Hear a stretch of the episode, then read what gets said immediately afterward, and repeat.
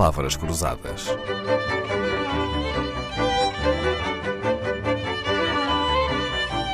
Porque quase tudo é uma questão de semântica. Margarida Ferra nasceu em Lisboa em 1977, licenciou-se em Ciências da Comunicação e depois estudou Museologia. Trabalhou numa galeria de arte contemporânea no Palácio da Ajuda, em livrarias e editoras de livros. Foi responsável pela comunicação da Casa Fernando Pessoa, Museu de Literatura e do Museu da Marioneta. Agora trabalha na Quinta Alegre, um teatro em cada bairro. É um projeto municipal de programação cultural de proximidade em Santa Clara, em Lisboa. É associada da Acesso Cultura, que promove o acesso físico, social e intelectual à participação cultural.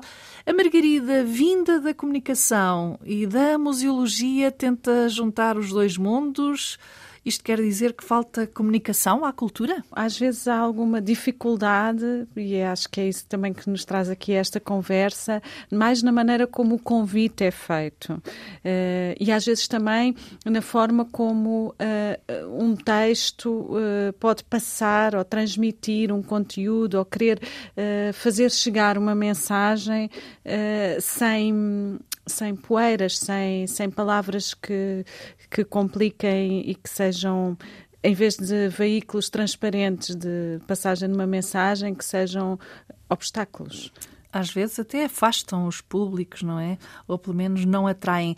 Uma das suas missões, Margarida Ferra, é incentivar o uso de linguagem clara em textos culturais. Estamos a falar de que tipo de textos? Textos que uh, fazem um apelo a que, a que as pessoas uh, se dirijam a determinado sítio para ver um espetáculo, para assistir, para, para ver uma exposição, para, para participar numa oficina. Depois há textos, no caso, por exemplo, dos museus uh, ou das exposições, que podem ser em museus, podem ser noutros sítios, que são, por exemplo, os textos de parede ou as, um, as legendas das peças, também chamadas tabelas, ou os catálogos e todos estes textos são escritos para serem lidos uh, por pessoas, por muitas pessoas diferentes. A Acesso Cultura, a associação de que faz parte, criou um prémio, o prémio Linguagem Clara, para distinguir bons exemplos de comunicação cultural. Nada mais oportuno do que ir a um desses uh, textos premiados.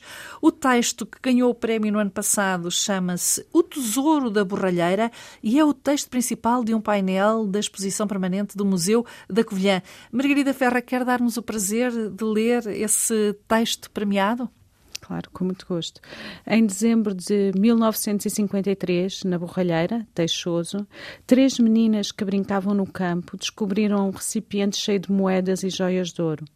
A descoberta causou alvoroço na aldeia e chamou a atenção das autoridades que apreenderam parte das peças.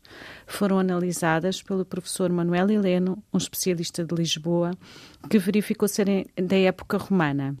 Trata-se de um dos tesouros da arqueologia mais importantes de Portugal e encontra-se exposto no Museu Nacional de Arqueologia, em Lisboa.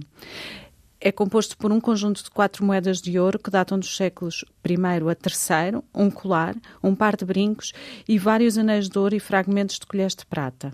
Ao longo da história, o entesouramento, esconder os bens preciosos em lugares seguros foi bastante comum, principalmente, especialmente como medida de precaução em épocas de instabilidade e insegurança. Era o caso do fim do Império Romano.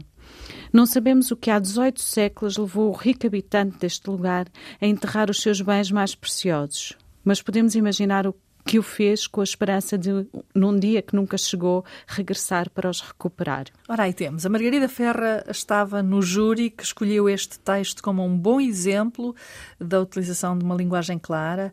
Eh, do júri também faziam parte Ana Lúcia Mena e Teza Edral. E então, o que é que este texto tem eh, de exemplar, Margarida? Porque é que ele é um bom exemplo? Nós achámos na altura, lemos uma série de textos diferentes, são textos que são apresentados e que são, são, são textos candidatos, não são uh, escolhidos às cegas, são, são, há um lote que nos chega às mãos e nós na altura achámos que, que o texto estava realmente escrito numa uh, linguagem que era simples, com palavras que era, é, com palavras que a maioria das pessoas uh, conhece.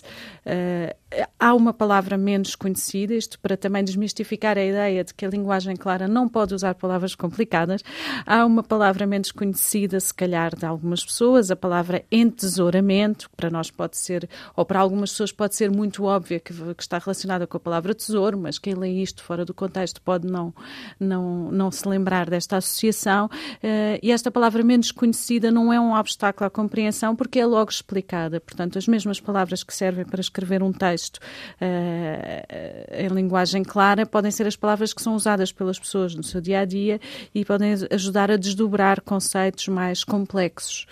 As frases são curtas, as informações do texto, também a estrutura do texto aparece numa sequência lógica, o que torna a leitura uh, muito fluida, compreende-se primeira, o, na primeira leitura compreende-se. Espero que os ouvintes tenham apanhado também a, a respiração do texto nesta leitura que fizemos. É um texto claro, curto e conciso. Parabéns ao Museu da Covilhã. A linguagem clara na cultura é um cavalo de batalha para Margarida Ferra. Tem muito por onde trabalhar, há textos mesmo complicados na cultura. Trataremos um desses exemplos amanhã e Margarida Ferra volta connosco. Palavras Cruzadas, um programa de Dalila Carvalho.